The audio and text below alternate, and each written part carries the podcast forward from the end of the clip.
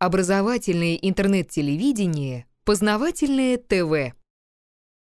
Здравствуйте. В прошлом цикле разговоров о жизни осталась неосвещенной тема научно-технического прогресса, инновационного развития страны и сопутствующие этой проблематике некоторые вопросы. Когда в начале 2000-х годов кто-то из первых лиц заговорил о необходимости модернизации, то была произнесена фраза, что локомотивом модернизации должен стать бухгалтер. Вот эта фраза запомнилась, хотя в интернете найти ее не удалось. Тем не менее, если посмотреть как проводится кадровая политика, то к руководству многими научно-исследовательскими институтами, проектно-конструкторскими учреждениями приходят люди, которые имеют ну, экономическое или юридическое образование и не имеют реального представления о тех предметных областях, с которыми работают специалисты этих предприятий. Конечно, есть некоторое количество руководителей, которые можно назвать управленцами-психологами. Управленцы-психологи характеризуются тем, что он может не знать вообще ничего о предметной области, в которой собирается работать или в которой работает но он обладает неким неформализованным навыком отличать профессионалов, специалистов, на которых можно положиться, от профессионалов, на которых нельзя положиться, и от пустобрехов, которые вообще не обладают никакими профессиональными знаниями и навыками. Вот благодаря этой особенности управленцы-психологи в состоянии управлять, в общем-то, чем угодно. Если такого человека назначить директором НИИ, в этом НИИ будет бурно цвести наука. Если его назначить главным врачом госпиталя, то с течением времени это будет лучшая клиника по какому-то направлению.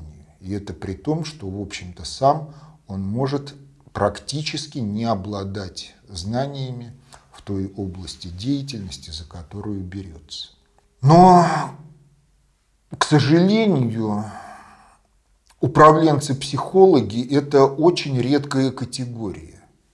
Большинство мнит себя управленцами в наше время на том основании, что у них есть диплом менеджера якобы они чего-то знают на тему управления, о том, о чем не подозревают профессионалы-специалисты.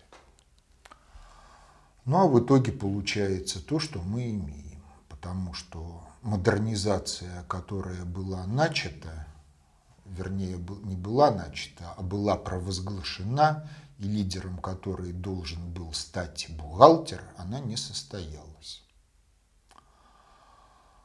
А модернизация, лидером которой должен стать профессионал, глубоко понимающий проблематику и знающий, умеющий производить рецепты разрешения проблем, она не состоится в ближайшее время по той простой причине, что для этого, в общем-то, ничего не делается на уровне кадровой политики.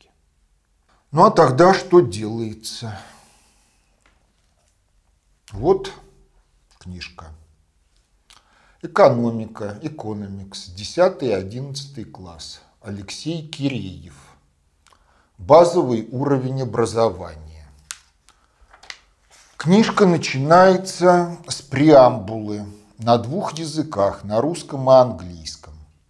Ничто, включенное в эту книгу, не должно идентифицироваться как представляющее взгляды Международного валютного фонда, его совета директоров, правительств членов или другого любого подразделения. Материалы, содержащие в книге, отражают только взгляды автора. Обратная сторона обложки – портрет автора и краткая биографическая справка. В общем, товарищ работает в Международном валютном фонде. По всей видимости, получает там не самую маленькую зарплату, иначе какой смысл работать в Международном валютном фонде. Но спрашивается, как он может работать там, если его взгляды в чем-то не совпадают со взглядами руководства – Международного валютного фонда, а в чем-то противоречит им. Если бы это действительно было так, то Международный валютный фонд счел бы за благо его уволить за профнепригодность.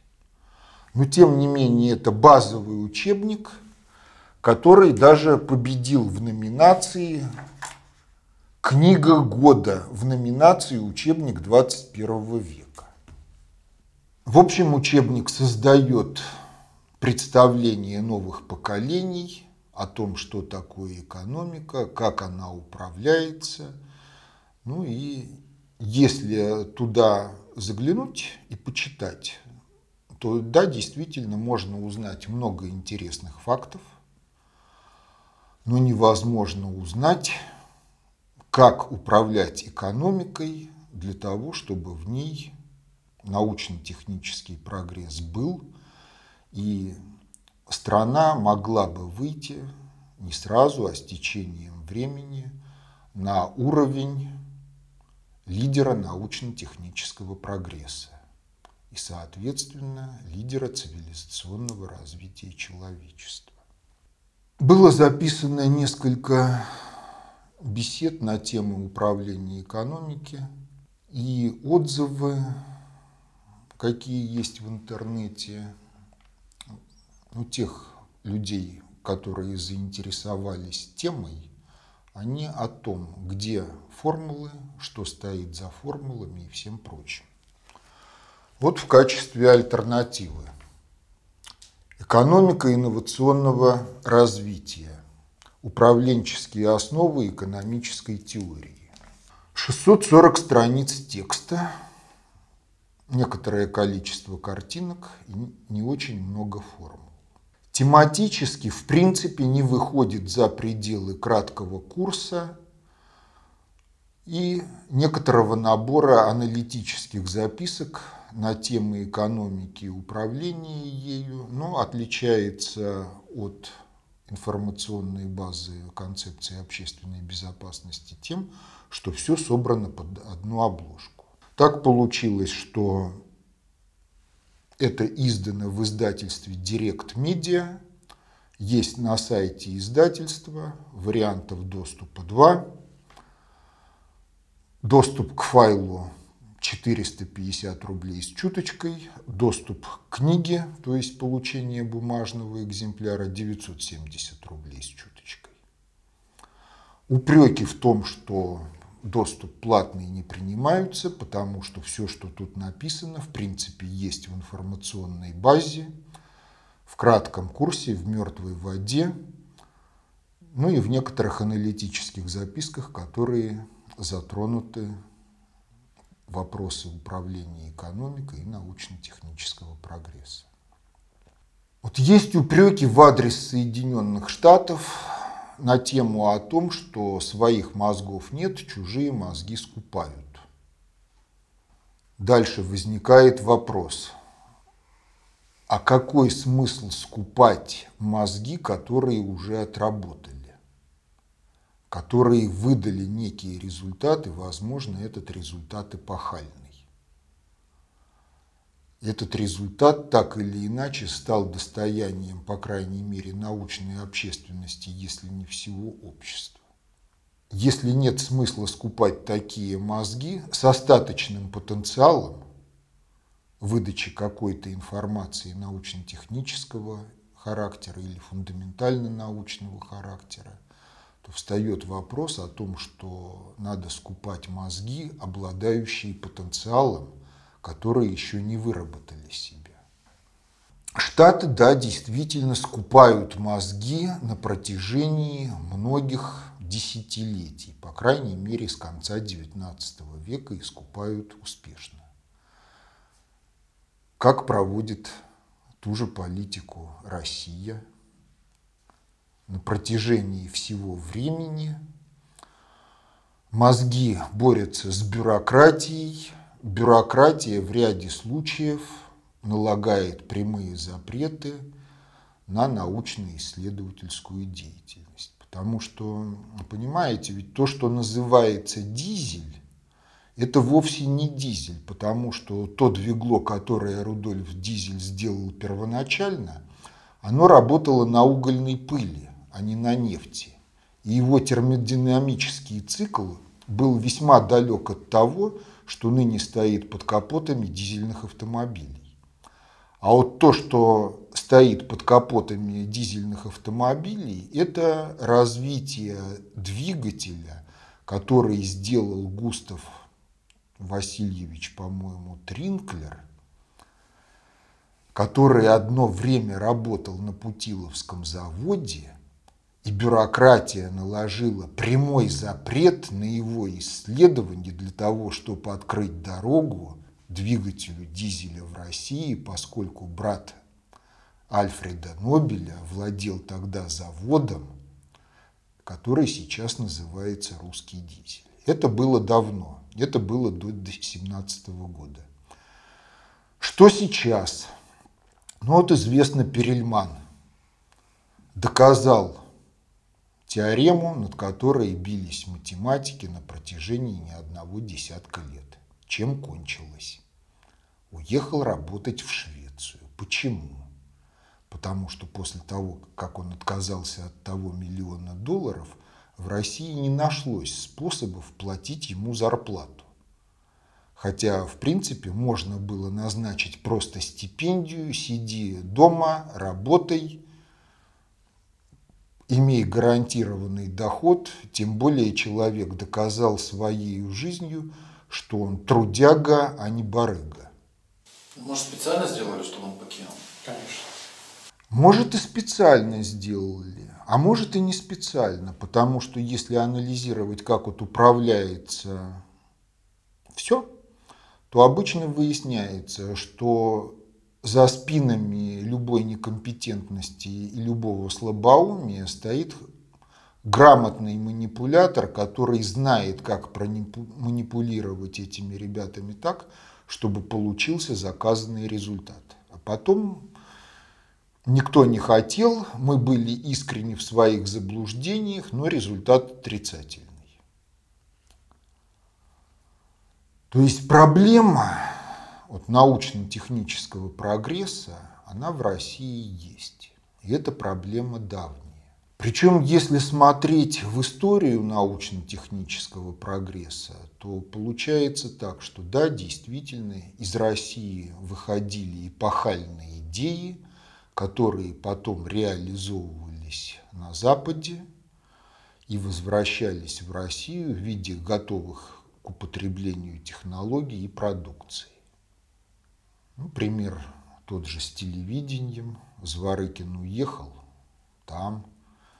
Сикорский уехал, вертол... школа вертолетостроения в Штатах существует благодаря ему. И много еще кого можно посмотреть, кто не смог реализовать свой творческий потенциал именно в России. Не смог реализовать по той простой причине, что бюрократия работала против. Бюрократия в России, она считает, что если мы отказываемся от инвестиций в фундаментальную науку, в прикладную науку, то это экономия государственного бюджета и это благо. Ну, это те, кто искренне. А те, кто не искренне, они просто считают, что инвестиции – это та часть госбюджета, которую они бы могли бы сами распилить, а товарищи исследователи, которые тратят деньги не поймешь на что, это просто помеха их благополучному образу жизни. Поэтому вопрос о научно-техническом прогрессе в России – это вопрос системообразующий. И этот вопрос, он у нас очень далеко и давно запущенный, потому что все началось с указа о кухаркиных детях, с которым связывается та самая кухарка, которая должна управлять государством или не должна. Этот указ был в 1887 году. Он привел к тому, что сословно-кастовый строй Российской империи был не в состоянии дать сфере управления необходимое количество квалифицированных управленцев, видящих проблемы и умеющих их решать. В результате все это дело привело к катастрофе 17 года. То, что в эту катастрофу инвестировало международное банковское сообщество и Британия, это уже, скажем так, сопутствующие обстоятельства. Потому что для того, чтобы катастрофа произошла, необходимо было чтобы были внутренние причины и внутренние генераторы катастрофы. Потому что если вот проводить параллели между историей Российской империи и историей Японской империи, то, в общем-то, династия в Японии смогла реализовать тот сценарий, который российская династия Романовых просто обрушила. А стартовые условия для развития обоих империй на момент от начала 60-х годов XIX века, в общем-то, были для России более благоприятны, чем для Японии. Потому что Япония к тому времени очень сильно отставала от европейских держав, а Российская империя во многих аспектах была, в общем-то, на уровне или отставание не носила критический характер вот в аспектах развития науки и техники. Далее, история советского периода. В общем, кто бы что ни говорил, но развитие системы образования в СССР вовсе не было подчинено задаче завоевания мирового господства и укрепления сталинской диктатуры. Если читать произведения самого Сталина, смотреть на политику в области развития образования и науки в те годы, то эта политика была направлена на то, чтобы кадровой базой науки и сферы управления стало все общество. если ребенок родился в любой семье, но ему дан талант – то он должен иметь возможность реализовать этот талант в любой сфере деятельности, социально значимой, либо в сфере управления, либо в науке. И страна развивалась именно в этом направлении. Но система образования тоже обладала определенной дефективностью, потому что если говорить о том, чем она отличалась от имперской системы образования, то главным образом только тем, что она охватывала все население, а не те социальные группы, которые были в состоянии заплатить за получение образования. А в остальном, ну, не было закона Божьего, количество учебных дней было больше, чем в Российской империи, поскольку религиозные праздники, нерабочие дни ушли в прошлое – Курсы фундаментальных наук, математики, физики, химии были более обстоятельны, но тем не менее система работала в двойственном режиме, потому что ее задача была загрузить в психику учащихся определенные сведения из тех или иных учебных дисциплин, предусмотренных учебным планом. А вот все, что касается развития творческого потенциала, его освоения и выработки навыков производства новых знаний, в этой системе образования достигалось не благодаря ей, а благодаря тому, что во всех практических школах были учителя-подвижники, которые видели свой долг в том, чтобы помочь ребятам, школьникам стать полноценными, культурно состоятельными взрослыми людьми. И они понимали культурную состоятельность человека не как начитанность в стиле, допустим, Пьера Безухова. Пьер ведь человек был довольно начитанный, как вот его Толстой представляет. Но проблема Пьера была в том, что думать самостоятельно Пьер, в общем-то, не умел. А они видели свой долг в том, чтобы развить творческий потенциал именно в аспекте чувствования жизни и выработки навыков производства новых знаний в процессе работы с теми проблемами, с которыми каждого человека сводит жизнь в реальности. Такие учителя, однако, не были основной статистической массой педагогического состава советских школ во всей эпохе. Но тем не менее они оказали решающую, решающее воздействие на то обстоятельство, что Советский Союз в аспекте развития науки и техники к середине 50-х годов вышел, в общем-то, на ну, фактически на второе место в мире, при том, что имел эпохальные достижения, которые делали его первым. Почему я говорю, что на второе место? Потому что в Советском Союзе тоже вследствие бюрократизации управления и опоры исключительно на структурный способ управления в послесталинские времена была проблема с развитием фундаментальной науки свободно и с внедрением ее достижений в жизнь.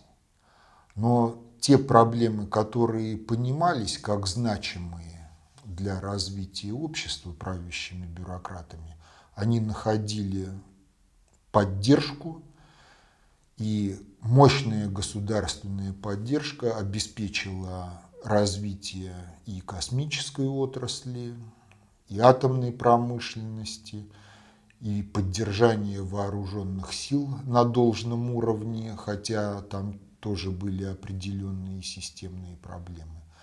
А в основном в массе советская экономика работала в режиме копирования и адаптации достижений зарубежных к советской действительности. Потому что пройти всю цепочку от фундаментальных от достижений фундаментальной науки до массово используемой и производимой продукции вот на основе исключительно структурного способа управления в СССР было проблемно. Но СССР не стало, появилась новая система образования, которая возникла в результате реформ. Чем она характеризуется? Ну, бывший министр Фурсенко сказал, что беда советской школы в том, что готовили человека-творца, а нужно готовить квалифицированного потребителя, который бы грамотно пользовался достижениями других. То есть задача творца, производства массового человека-творца на уровне школы уже не ставится. То есть научно-технический прогресс в такой ситуации в принципе невозможен, потому что его некому делать. Следующий момент связан с тем, что реформы системы образования, проводимые ныне, они ориентированы на то, чтобы уничтожить учителя и в школе, и в ВУЗе в том качестве, который в Российской империи и в советские времена расценивался обществом как ну, действительно состоявшийся учитель, человек, которого должно уважать. Почему? Потому что сейчас Минобрнауки и на преподавателей школы, и на преподавателей вузов возлагает обязанность заполнять уйму форм трудозатраты на заполнение всех этих ахинейных форм, они такие, что заниматься анализом того, что происходит в классе, или как студенты осваивают тематику соответствующего курса, в общем-то, преподавателю некогда. Некоторые формы, как жалуются преподаватели школ в интернете, в особо продвинутых школах, где компьютеризация дошла достаточно далеко, преподаватели обязаны заполнять в ходе урока. То есть если преподаватель в ходе урока должен работать с компьютером, то у него нет времени для того, чтобы работать с учениками. В итоге получается так, что ученик предоставлен сам себе, компьютеру, качество учебников упало, это касается и средней школы, и тем более это касается вузов после того, как высшая школа перешла на так называемую двухуровневую систему. Бакалавриат, бакалавриат разделился на две группы, прикладной бакалавриат и бакалавриат такой, простой, и еще магистры. Если не вникать в процесс образования, то есть освоение определенных знаний, определенных навыков, то кажется, ну что такого? Ну перешли к двухуровневой системе. Ну хорошо. А если вникать, что получится? А если вникать, то выяснится очень простая вещь. Если вы хотите получить инженера-исследователя или хорошего инженера-технолога, или хорошего инженера-конструктора, проектанта, то вы должны предоставить ему некоторое количество учебных курсов, и каждый курс должен быть представлен с определенной детальностью и с определенной тематикой охвата проблематики. Ну а если там есть такие вещи, как упоминание нерешенных в отрасли проблем, решение которых актуальны, это вообще идеальный курс. Но идеальных курсов в России у нас нет. Система двухуровневого высшего образования, она строится исходя из предположения, что от квалифицированного инженера-исследователя, технолога, конструктора, квалифицированного профессионально состоятельного врача или учителя можно получить в два этапа. Сначала он осваивает курс бакалавриата на основе каких-то примитивных учебников, а дальше на основе каких-то дополнительных учебников он осваивает программу магистратуры. Вот лукавство состоит в том, что учебник для магистров по математике не может быть дополнением каких-то глав и абзацев и комментариев к учебнику бакалавриата. Если вы хотите получить профессионала, который владеет математикой на уровне, позволяющем пользоваться математикой как инструментом в решении далеко не математических задач, как в гуманитарных областях, так и в технике, то вы должны с первого курса очень обстоятельно, буквально изнасиловать студента математикой, сколько влезет. Вот только после этого он сможет пользоваться математикой как аппаратом. А если вы делаете так, что сначала на уровне ликбеза, а потом какие-то комментарии, то курс рассыпается, он не будет освоен. Поэтому получается так, что если проводить параллели с советским прошлым, то прикладной бакалавриат – это уровень ПТУ, но под университетской вывеской. Потому что прикладной бакалавриат предполагает, что мы учим нажимать кнопки на каком-то устройстве, выполнять какие-то стандартные процедуры – каких-либо теоретических сведений, которые позволяют почему, понять, почему кнопки нажимать надо в этой последовательности, а не в другой, ну, этих сведений по минимуму. Бакалавриат в том виде, который вот неприкладной, это примерно уровень советского техникума. То есть наряду с практическими знаниями, которые позволяют работать в цеху, руководить производственным процессом некий минимум теорий, которые дают понять, почему вот эти процессы организованы именно таким образом, почему оборудование вот оно такое, а не какое-то другое. Уровень вуза, он позволял уже больше На основе того изучения теории, которое было в ВУЗе, можно было создать новое технологическое оборудование, новые технологии, новые организационные процедуры. А вот если говорить об университетском образовании, то вывески университетов были, но практически университетов не было. Потому что само-то слово университет происходит от universe, все вообще – и университетское образование предполагало, что дается общее, предельно широкое, фундаментальное научное образование, а прикладное узкоспециализированное образование является дополнением к этому. И, в общем-то, вот такое университетское образование, оно должно позволять работать в своей узкой профессии не просто, а так, чтобы избегать побочных эффектов и сопутствующего всякого негатива, который ваша деятельность порождает в других сферах деятельности. Вот такого университетского образования ну, практически не давал ни один университет ни Советского Союза, ни тем более ни один из современных ну и на Западе, в общем-то, тоже ни один из университетов не дает такого образования. И вот если опять возвращаться к советской эпохе, то те, кто окончил ПТУ и техникумы и хотел получить высшее образование, они поступали в вузы. В ряде случаев они знали многие технологии и организации соответствующих отраслей лучше, чем преподаватели вузов.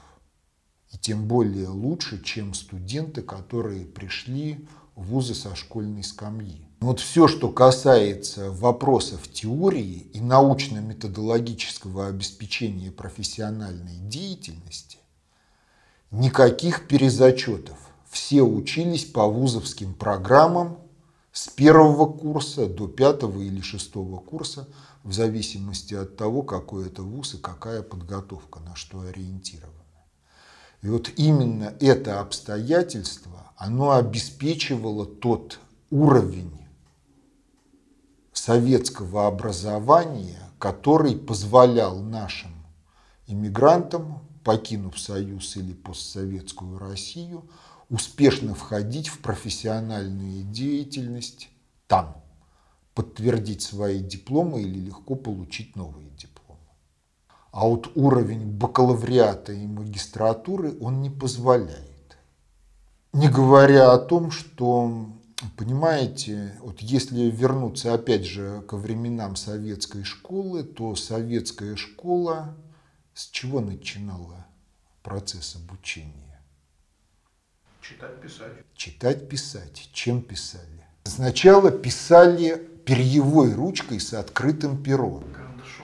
Нет, нет карандашом писали по бедности в 20-е и 30-е годы. А когда вот бедность была преодолена, то писали сначала ручкой-вставочкой со специфическим пером, а потом, когда массово стали производить авторучки с чернильным резервуаром, стали писать ручками с открытым пером. Иные пишущие средства в первом классе были запрещены – если вы пороетесь в интернете, вы найдете стандарт почерка, который предлагался прописями в 50-е и начале 60-х годов. И найдете стандарт почерка, который предполагался к освоению в 70-е годы и по настоящее время. Вот стандарт почерка 50-х, 60-х годов, а чистописание было до пятого класса, он был согласован с биомеханикой человека. В каком аспекте? Вот нормальный режим работы мышц, напряжение, расслабление, напряжение, расслабление циклика. И вот почерк был таким, что если вы ведете линию вниз, вы должны нажимать, если вы ведете линию вверх, вы должны отпустить руку. То есть шла вот эта естественная биоритмия. Микродвижение руки, они компенсировались тем, что перо было упругим, и оно воспринимало вот нагрузку от руки. Кроме того, чернила стекали сами на бумагу. И, в общем-то, вырабатывалась мелкая моторика письма. Мелкая моторика, когда развивается, она тянет за собой развитие структур головного мозга. Многие структуры коры головного мозга, они универсальны в аспекте, в аспекте обработки информации, то есть им все равно, какую информацию обрабатывать, связанную с кинематикой тела или чего-то интеллектуально заумное. Что произошло потом? Почерк оптимизировали. Почерк стал ориентирован на безотрывность письма. Исчезли всяческие завитушки, волнушки, которые были в почерке образца 50-х годов, так называемые украшающие элементы. И в принципе этот почерк позволяет писать быстрее, нежели тот почерк, который сложился в эпоху ну, 19 века и перешел вот в советскую эпоху и был до середины 60-х годов. В чем коварство и лукавство? Коварство и лукавство состоит в том, что процесс обучения письма начинается шариковой ручкой сразу. Шариковая ручка не может писать, если вы на нее не давите. Если вы на нее давите, а предлагаемый вам почерк ориентирован на безотрывность, то мышцы находятся в статическом напряжении. Статические напряжения для мышц – это противоестественно. Это что-то временное, но этого не должно быть на протяжении десятков минут и более. А дальше возникают такие вещи. Как только возникли где-то статические напряжения мышц, сразу какие-то интеллектуальные мощности отключились. Если статические напряжения мышц имеют место на протяжении длительного времени, то автоматика физиологии организма начинает от этого защищаться, как судорожное дрожание. Если судорожное дрожание входит в почерк, то почерк становится неразборчивым, некрасивым. И если вы посмотрите вот конспекты студентов большинства вузов, то в одном слове буквы разных размеров, почерков красивых нет, и очень много почерков, которые в состоянии прочитать только сам автор текста. А иногда и даже он не в состоянии. Бывает и такое, что и он не в состоянии. Дальше получается так, что когда мы учились, то по любому предмету был в порядке вещей конспект, ну, близкий к стенограмме лекции. Сейчас студенты, входя в ВУЗ с клиповым сознанием, через 2-3 минуты утрачивают нить повествования, они просто физически не в состоянии реализовать запись лекции так, чтобы спустя неделю они могли распаковать свои тезисы и изложить содержание лекции, ну, если не с пониманием вопроса, то хотя бы близко к тексту, чтобы был предмет для разговора на практическом занятии. Вот таковы итоги реформы образования средней школы и высшей школы.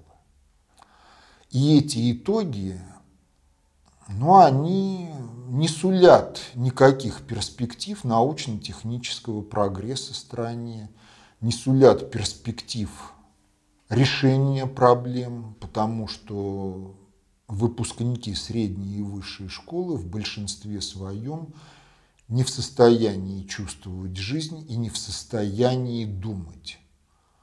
Думать в каком смысле? Выявлять проблемы и находить пути и способы их решения по своей инициативе. Ну, если говорить о качестве государственного управления, то Государственная Дума и Совет Федерации – это собрание людей, в большинстве своем некомпетентных, самодовольных, необучаемых, потому что ну, прочитать вот такое вот по толщине книгу, на это у них нет времени в силу загруженности. Ну а если предоставить такое время, то извлечь смысл из текста, если текст более четырех страниц формата А4, это непосильный интеллектуальный труд. Чем занимается Центробанк? Центробанк на протяжении всего времени своего существования душит население, реальный сектор, науку, систему образования ростовщической удавкой. Как понимает Центробанк свою миссию, судя по всему, никак. Последний раз, вот, когда Владимир Владимирович читал обращение к Федеральному собранию, Набиулина сидела в зале, на лице, никакого раскаяния за содеянное и никаких намерений на то, что работу Центробанка надо реорганизовать таким образом, чтобы он приносил пользу стране, нету. Проблемы большие, потому что научно-технический прогресс в современных условиях – это явление двухуровневое, потому что на первом уровне вы обязаны обеспечить устойчивое функционирование реального сектора экономики. То есть основная масса предприятий во всех отраслях должна быть рентабельна и должна быть способна поддерживать свое существование. В этом случае экономика может быть источником всего того, что нужно для обеспечения экспериментальной деятельности, фундаментальной науки и прикладных опытно-конструкторских разработках. Если этого нет, то научно-технический прогресс обламывается на том, что экономика не в состоянии материально-технически обеспечить работу научно-исследовательских и проектно-конструкторских организаций. Ну, как это дело обстоит у нас? В общем, кто-то из наших ученых вернулся после работы в Канаде сюда. Стал работать требуются какие-то реагенты для химии. В Канаде это делалось так. На столе оставил заявку, лаборант вечером забрал, на следующее утро реагенты на столе. У нас как? Заявку написать, куда-то отдать, два месяца она где-то ходит, и получается так, что проще купить эти реагенты из собственной зарплаты. Ну хорошо, если зарплата позволяет, а если зарплата не позволяет? То есть проблема уже на этом уровне есть. Следующий уровень научно-технического прогресса, его течение вообще не понять, если нет представления о том, что такое бесструктурное управление. Потому что если есть представление о том, что такое бесструктурное управление, можно ввести понятие научно-внедренческий цикл. Научно-внедренческий цикл – это случайный процесс, начало которому дает постановка задачи в области фундаментальной науки, и который завершается массовым производством продукции на основе достижений этой самой фундаментальной науки. Но ну, давайте посмотрим на некоторые научно-внедренческие циклы. Леонардо да Винчи выдвинул идеи летательного аппарата типа вертолет и плавсредства типа подводная лодка. Прошло 400 лет после того, как он выдвинул эти идеи, до того момента, как вертолет стал оружием и транспортным средством, а подводная лодка стала оружием. Что за это время произошло? А за это время было совершено множество открытий в области фундаментальной науки, было сделано множество работ направленных на внедрение достижений этой фундаментальной науки в технологии, в промышленность, в конструкции. И те, кто делал эти работы, они в большинстве своем не думали ни о вертолетах, ни о подводных лодках, А многие даже вряд ли подозревали о том, что был Леонардо да Винчи и высказывал такие идеи. И в общем получается так, что научно-внедренческий цикл, его можно уподобить выкладке домино на стол. Вот каждая костяшка – это фрагмент научно-внедренческого цикла.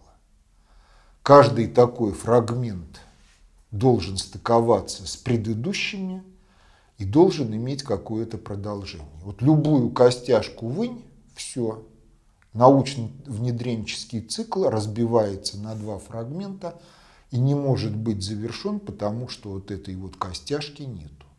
Если говорить об управлении научно-внедренческом цикле, то вряд ли кто в состоянии представить всю совокупность этих научно-внедренческих циклов от начала до конца в их взаимном переплетении, тем более проуправлять их реализацией директивно-адресным способом в режиме «дай-ка мы создадим Сколково».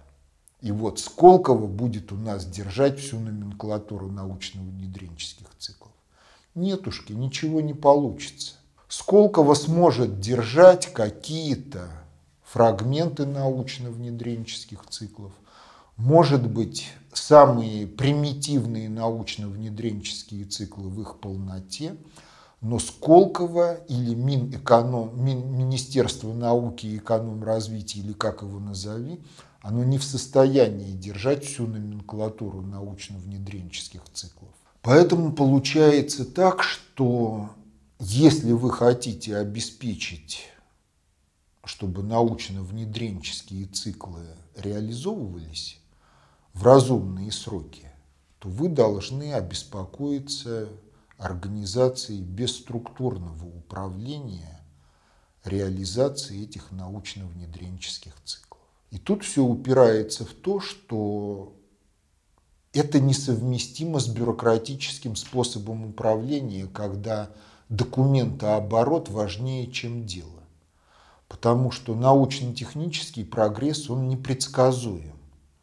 Если кто-то, сидя на кухне, родил эпохальную идею, и он заходит с улицы в министерство – то бюрократ не в состоянии этого понять.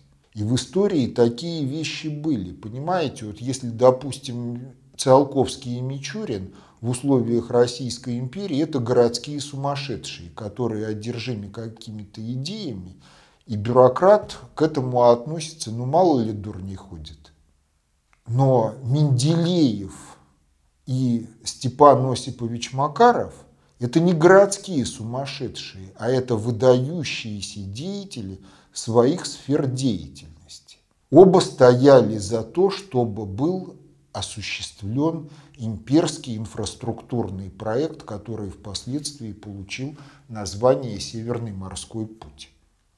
Бюрократы Российской империи сочли, что ледокол в принципе не способен обеспечить навигацию вдоль северного побережья России.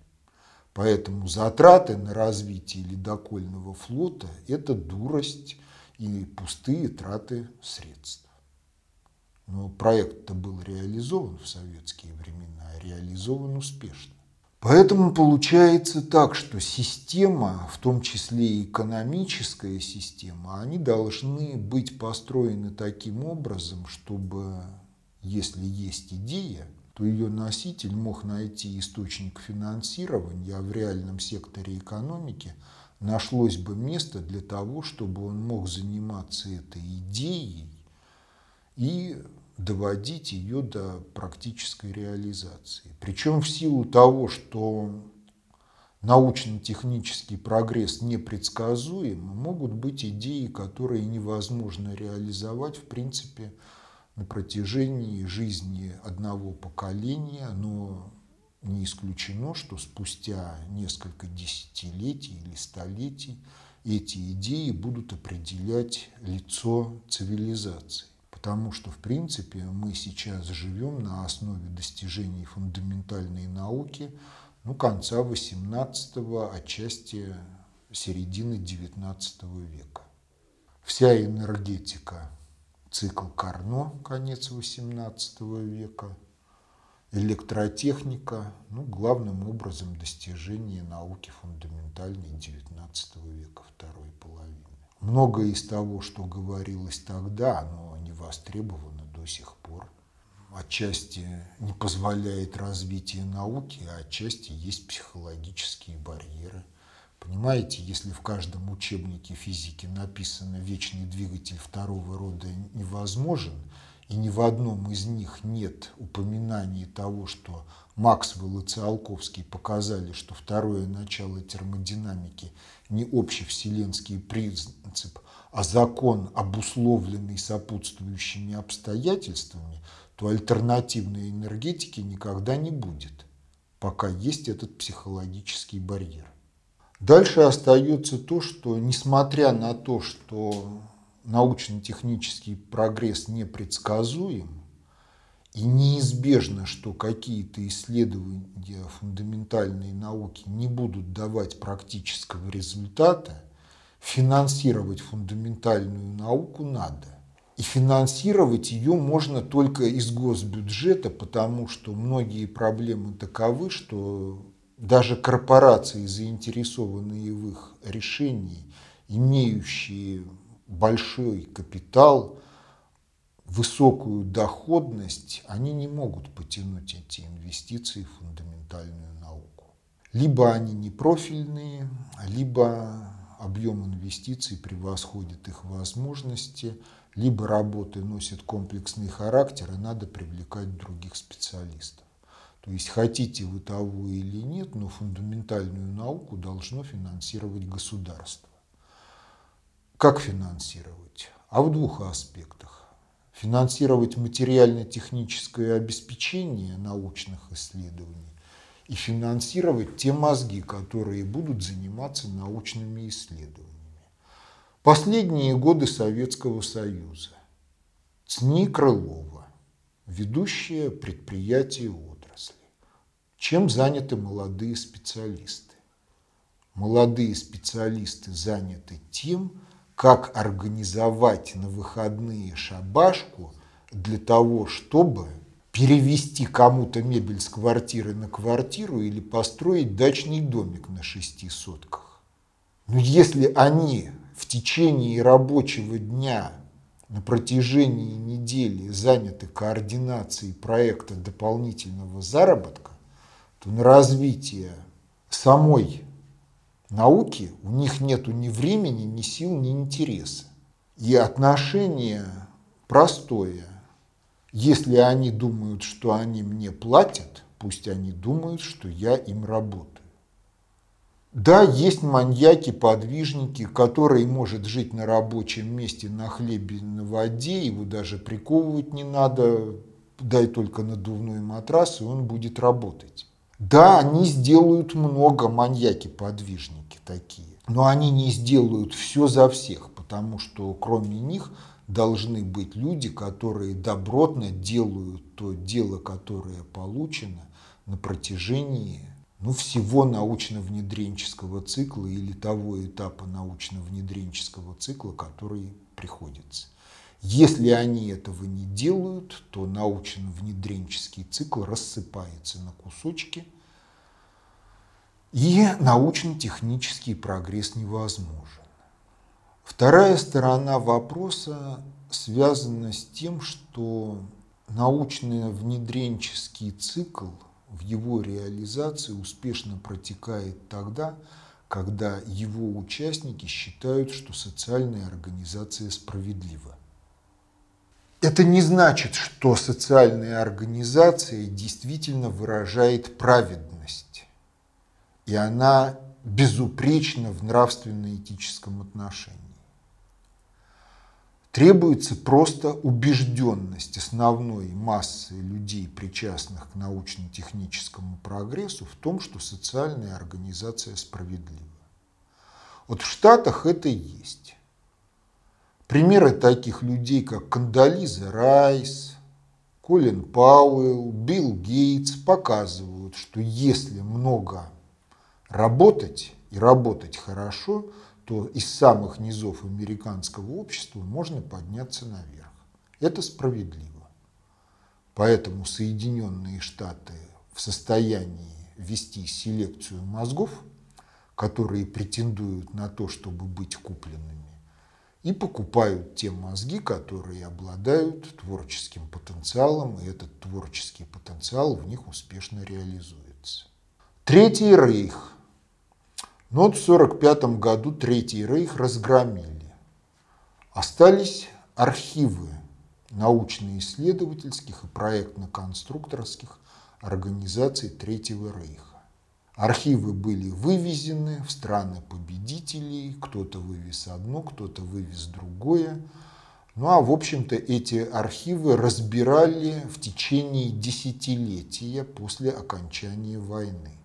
Что-то смогли оприходовать, ну а что-то так и осталось невостребованным и выброшенным. Если посмотреть на то, что было в Третьем Рейхе – да, у Третьего Рейха была предыстория в виде развития германской культуры, развития немецкой науки, потому что в XVIII-XIX веке изрядная доля мировой науки делалась в Германии. Предыстория была, но тем не менее Третий Рейх был на грани создания ядерного оружия, если не создал уже экспериментальные образцы и не успел взорвать микробомбы. Третий Рейх создал реактивную авиацию, которая не успела стать массовой. И Третий Рейх занимался ракетно-космическими программами. В общем, если бы Гитлера не вовлекли во Вторую мировую войну в 1939 году, а он бы успел вывести Третий Рейх на некое новое качество развития, то проблемы бы нейтрализации Третьего Рейха были бы куда более тяжелые, чем они были в реальной истории, начиная с 1939 по 1945 год. Но это было возможно по той простой причине, что те, кто работал на научно-технический прогресс Третьего Рейха, были убеждены в справедливости его организации. Я еще раз подчеркиваю, то, что я сказал, не является оправданием гитлеризма. Это является указанием на то обстоятельство, что система промывания мозгов в Третьем Рейхе была достаточно эффективна для того, чтобы вызвать вот этот энтузиазм, часть которого выразилась в научно-техническом прогрессе, наследие которого страны-победители вынуждены были разгребать еще на протяжении одного десятилетия, и при этом не все смогли освоить. Ну а как обстоит дело в России с перспективами научно-технического прогресса? Ну да, действительно, есть некоторое количество маньяков и в области фундаментальной науки, и в области прикладных аспектов фундаментальной науки. Есть, но требуется работа коллективов. Ну а какие работы коллективов. Центробанк поддерживает инфляцию на уровне 10% и выше. Причем я не ляпнул так из бухты-барахта это слово. Центробанк действительно поддерживает инфляцию, потому что если бы он хотел ликвидировать инфляцию, то Центробанк был бы обеспокоен тем, как создать в стране систему беспроцентного кредитования потому что первичным генератором инфляции является судный процент по кредиту. Но если вы ходите на работу, получаете зарплату из госбюджета, и эта зарплата на уровне ниже среднестатистических доходов, и 10% этой зарплаты ежегодно утекает как инфляционная кража куда-то, индексирование зарплаты отстает от инфляции, то возникает вопрос, а какие экономические стимулы для того, чтобы работать на эту систему? А их нету. Потому что если профессионал, он профессионал и дорожит своим профессионализмом, то освоить профессионализм в другой области, ну это минимум 2-3 года – а как обстоит дело в других отраслях? А там та же самая инфляция в 10%. Плюс потеря в зарплате при переходе из одной отрасли в другую и наверстывание темпов, не говоря о том, что у каждого человека есть некие ограничения профессионального и должностного роста, достигнув которых он в силу разных причин не может продвигаться по служебной лестнице вверх. Ну а как обстоит дело с депутатским корпусом и сферой управления – среднестатистические доходы чиновников и депутатов на порядок выше, чем у простонародья. Они живут другой жизнью, у них другие проблемы, иной уровень социальной защищенности, в том числе и от инфляции. Сказать, что такая организация жизни в стране воспринимается основной массой населения как справедливая, ну, вряд ли это покажут опросы общественного мнения. Почему не, превосход... не происходит бунта? Ну, потому что не дожали до такой степени, чтобы произошел, и не надо.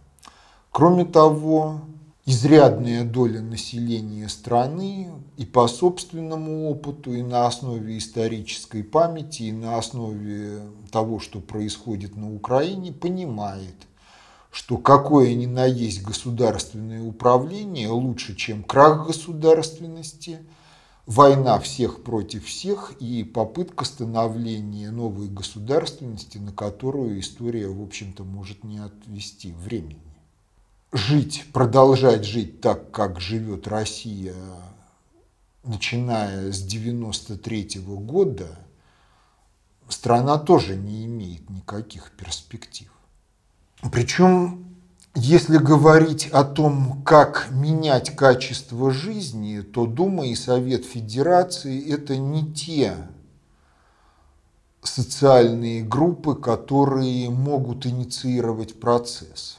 Просто в силу того, что основная их характеристика – это самодовольство, некомпетентность и неспособность к самообучению и к внешней обучаемости в силу самодовольства и других проблем. Если говорить о том, что чиновник может делать что-то под давлением обстоятельств, давлением снизу или давлением вышестоящих уровней, то надо понимать, что чиновник может делать за страх только то, что он умеет.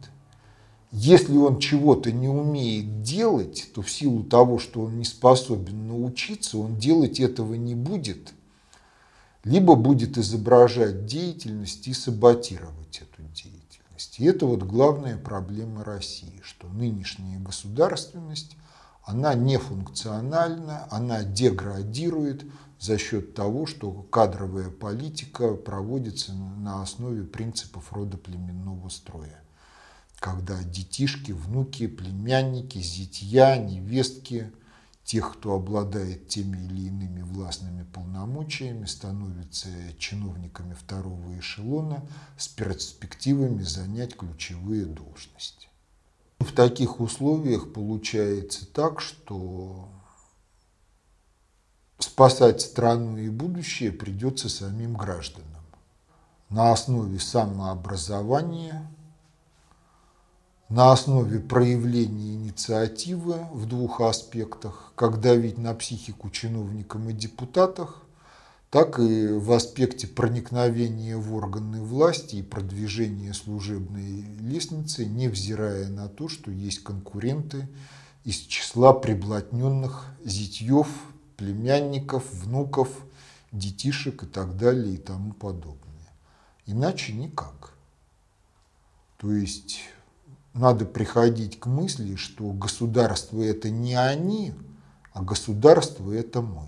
Вот тогда есть шансы правильно построить систему образования, переориентировав ее с процесса программирования психики всяким вздором и более-менее адекватными знаниями, с процессов угнетения организма и психики неправильными технологиями обучения и эргономикой школы, обустройства классов, на систему, которая будет выявлять творческий потенциал, развивать его, помогать осваивать, будет компенсировать ошибки семьи в воспитании и развитии детей.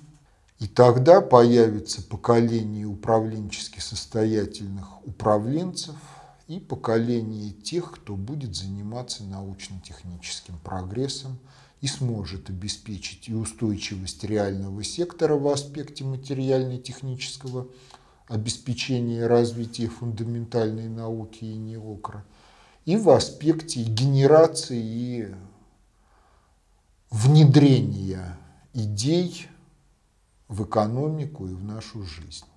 Ну и, естественно, высшее образование надо продвигать в направлении того университетского образования, как я его определил, когда широкая подготовка в области естествознаний и фундаментальных наук – является той основой, на которой строится в дальнейшем профессиональное образование.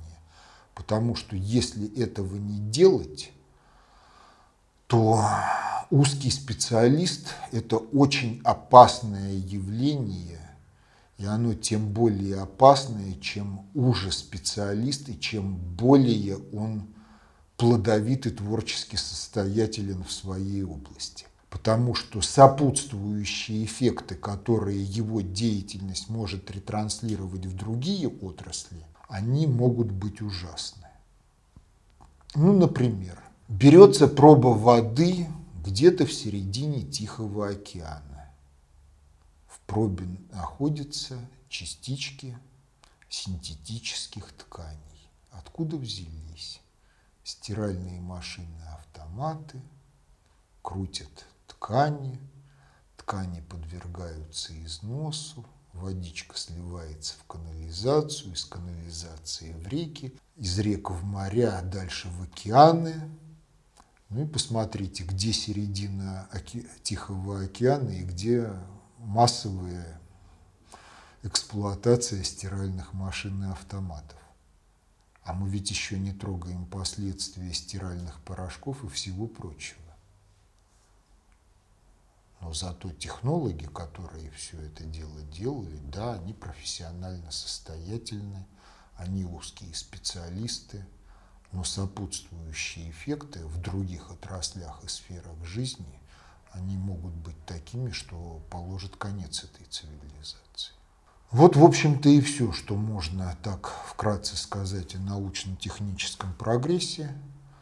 Но надо чувствовать жизнь и думать самим. Если прочувствовать самостоятельно не получается, надо читать книги. Читать толстые книги, в том числе и вот эту экономику инновационного развития. Но в любом случае современное техногенное развитие, оно приводит к смерти человечества как вида, если мы развиваем ее дальше. То есть современная э, техносфера, да, это уже чипы там в тело, это всеобщий электронный контроль. Артем, дело даже не в этом. Чип как таковой, он в принципе может быть даже удобен. И он может быть не антисоциален. Нет, он будет удобен. Нет, он даже может быть полезен в аспекте, даже если мы строим нормальную цивилизацию, которая пребывает в гармонии с биосферой.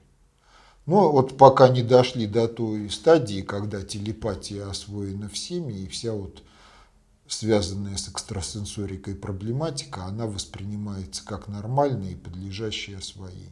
Но мы так и не дойдем. Вот. Вот. Дойдем, если будем идти. Поэтому чип, как временное явление, он может быть и полезен в этом отношении. Проблема не в чипе.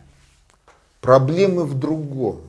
Проблема в том, что мы вводим в круговорот веществ в природе химсоединения, элементы, чуждые физиологии растениям и животных. Они начинают калечить нас биологически. Если они калечат нас биологически, то культура, созданная предками, не может быть освоена потомками. Если калечит биологически, растет статистика аварийности и всего прочего. Если статистика аварийности растет на фоне энерговооруженности, то мы оказываемся перед примитивным меню катастроф. Первый вариант. В свете афоризма Эйнштейна. Какое оружие будет применяться в Третьей мировой войне? В Третьей не знаю, в Четвертой лук и стрелы.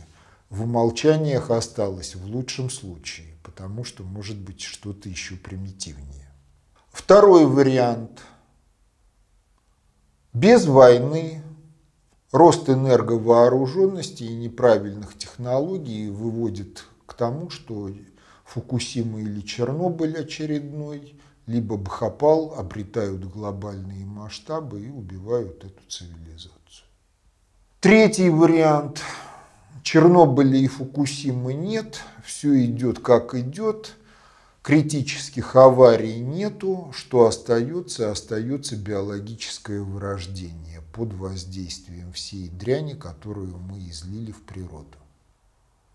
Биосфера рушится в том виде, в каком она есть. В новой биосфере не остается места обезьяне вида Homo sapiens. Цивилизация будет на основе какого-то другого биологического носителя. Ну, еще вариант – все идет как идет, у кого-то крыша уехала в силу биологического вырождения, он считает, что эта цивилизация не имеет права на существование, и он организует единолично Чернобыль, Пхопал, Фукусиму или что-то подобное в силу того, что он оператор где-то.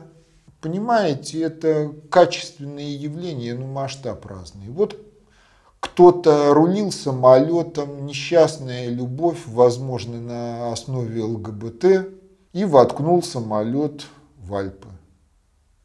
Проходит несколько десятилетий, еще один псих, оператор АЭС или оператор еще чего-то, чего мы не можем вообразить, считает, что жизнь бессмысленна и уносит с собой население Европы как наиболее продвинутой территории в области техники.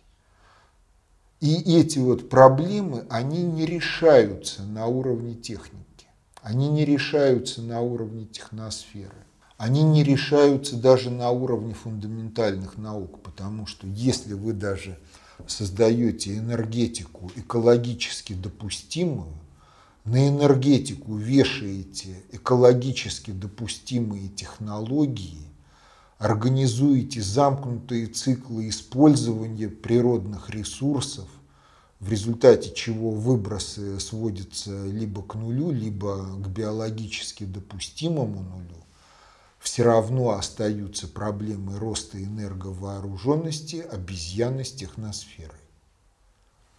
Обезьяна с атомной бомбой.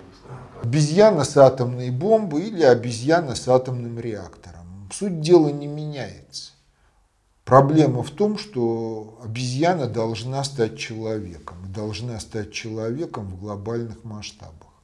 Ну а техносфера и ее развитие – это только стимул к тому, чтобы стать.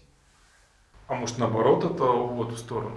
Понимаете, вот однозначных таких вариантов нету. Потому что, ну, представьте ситуацию такую, когда вот вся техносфера исчезла, и мы с вами остаемся в натуральном виде, в природной среде. Сколько мы живем в условиях тундра хоть зимой, хоть летом, без техносферы. Мы строим себе домик. Какой домик? Минус 20.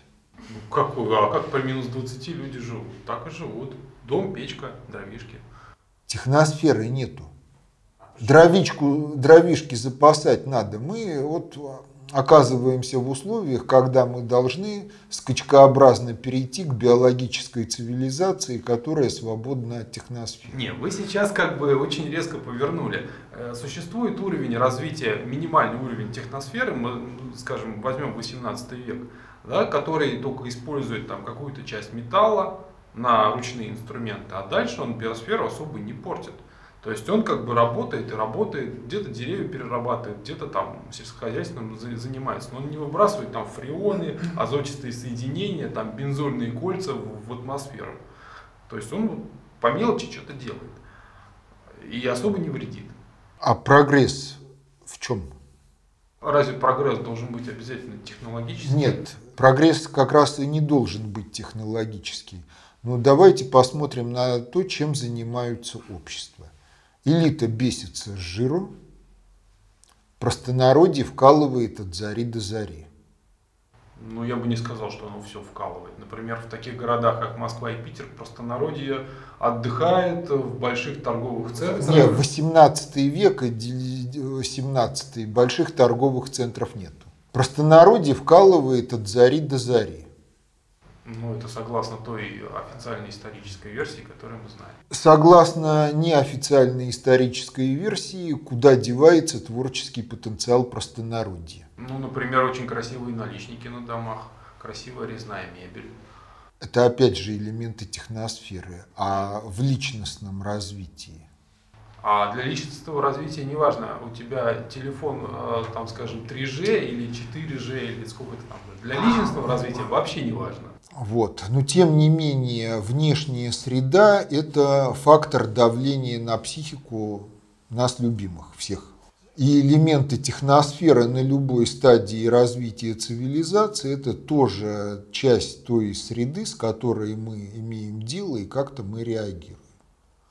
Вот пока техносфера развивалась и была социальная организация ей соответствующая, ну, в общем, личностного прогресса не было. Потому что как статистика была, что основная масса населения живет при животном типе строя психики, но нечто человеческое им не чуждо, а человек – это исключение, на которое смотрят ну, с некоторым предубеждением и непониманием, и чего с ним делать не знают, и во всяком случае он явно не объект для подражания, у всех иная мотивация. Но сейчас на той нравственно-этической основе мы достигли такого развития техносферы, когда техносфера способна уничтожить цивилизацию, недочеловеков.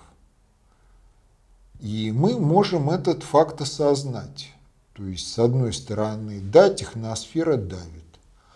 С другой стороны, если бы при той нравственности и этике, которая свойственна населению, мы бы освоили те навыки, которые необходимы для жизни в биологической цивилизации, мы бы, наверное, разнесли даже не планету и не Солнечную систему, а всю галактику. Потому что мир устроен так, что чем глубже в микромир, тем больше можно наломать дров. И зона разрушения будет выше. То есть вы считаете, что современное вот. технологическое развитие это не более низкий уровень а при, при низкой нравственности общества? Да. Это тот уровень, который допустим для Вселенной в целом. И вариантов два. Либо вы остаетесь такими, какими остаетесь, и созданная вами техносфера вас уничтожает, то есть при более широком взгляде это замыкание обратных связей.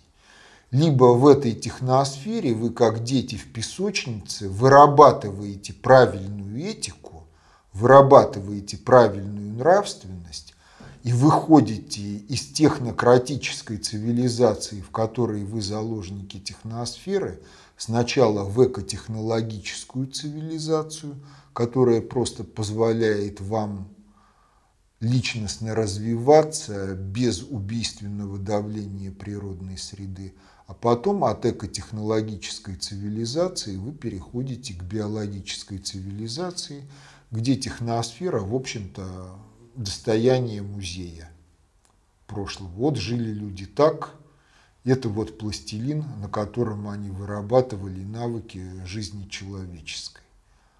Но выбор-то в любом случае за человеком. Есть много фактов о вбросах технологий. Ну, то есть технологии такие появляются или такие теории, которые не следуют из всего предыдущего. Ну, резко так, хоп, появилась Да, одна теория. появляется. Это значит, их где-то есть люди, которые обладают всем накопленным с разных цивилизаций, всеми этими знаниями.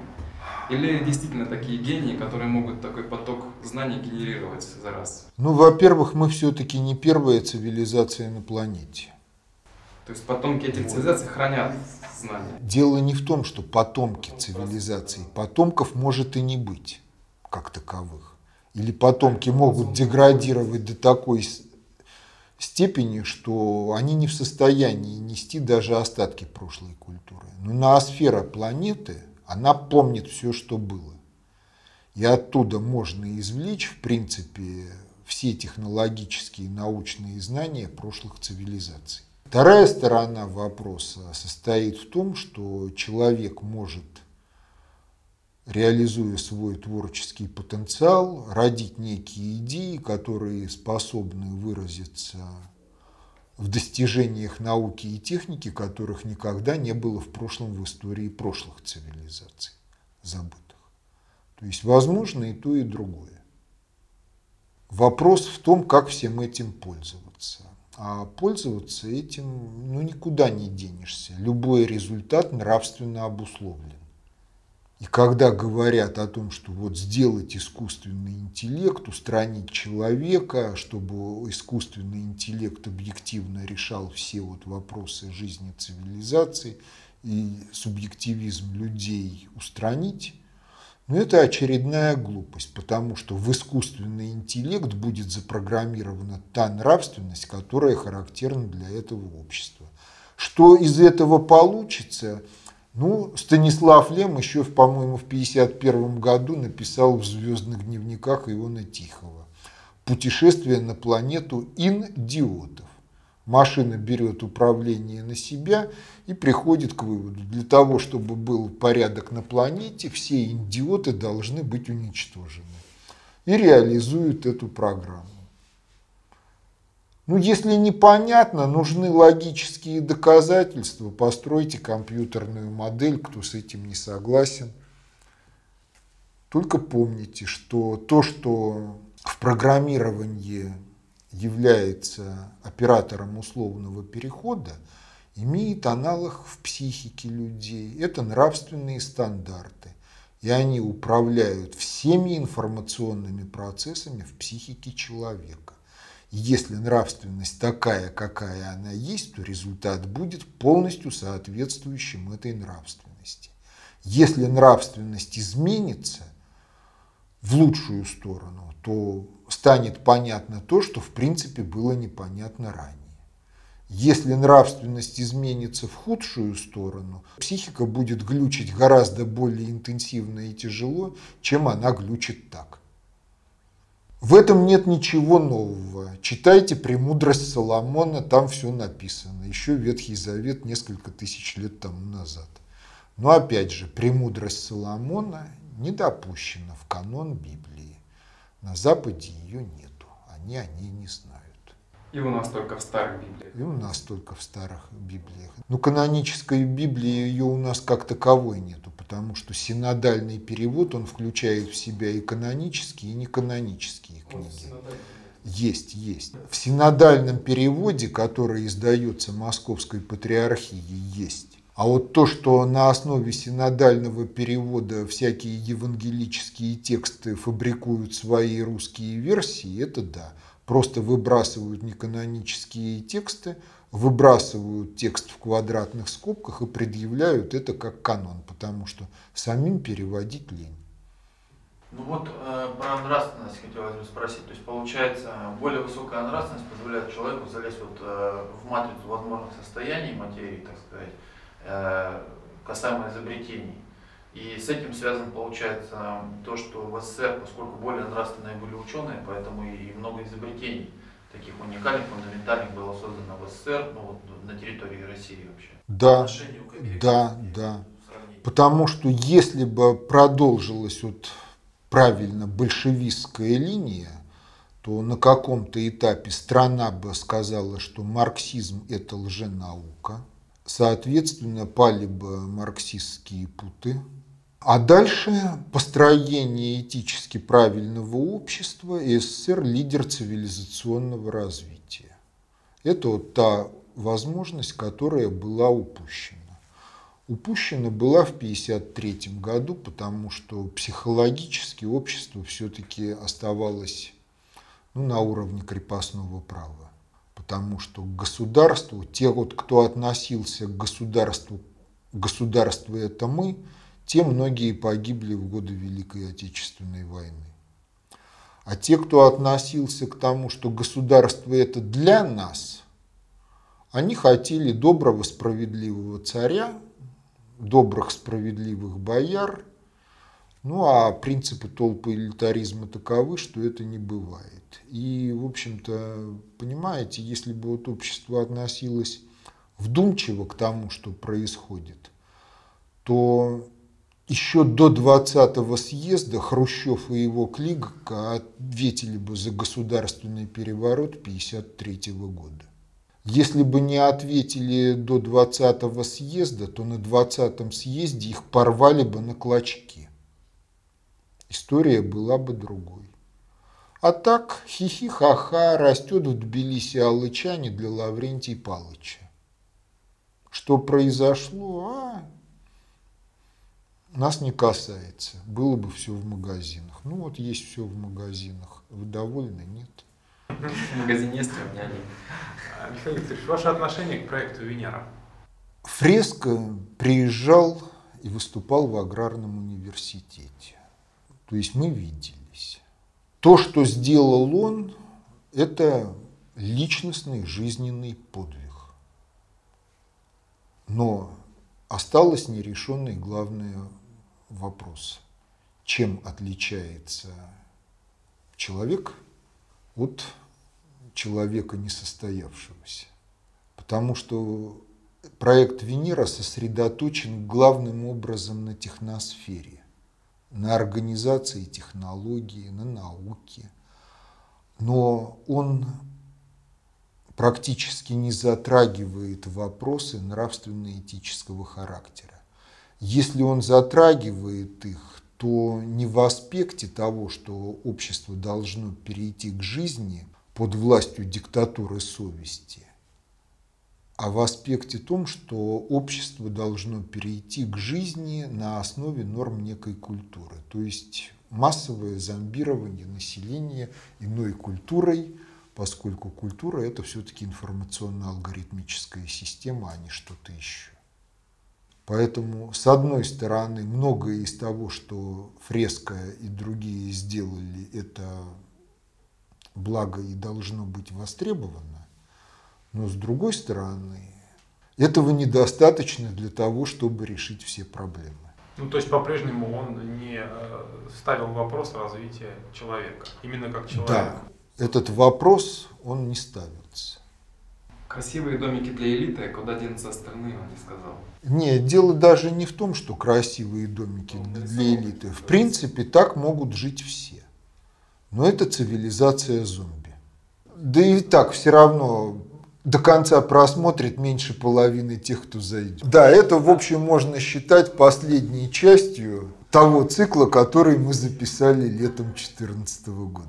А дальше можно заниматься вопросами предметной тематикой, какая там возникла или по тому циклу, либо какая возникла по жизни. Да и так все равно до конца просмотрит меньше половины тех, кто зайдет. Там а это всегда так, это всегда там по неспадающей. От этого никуда не денешься.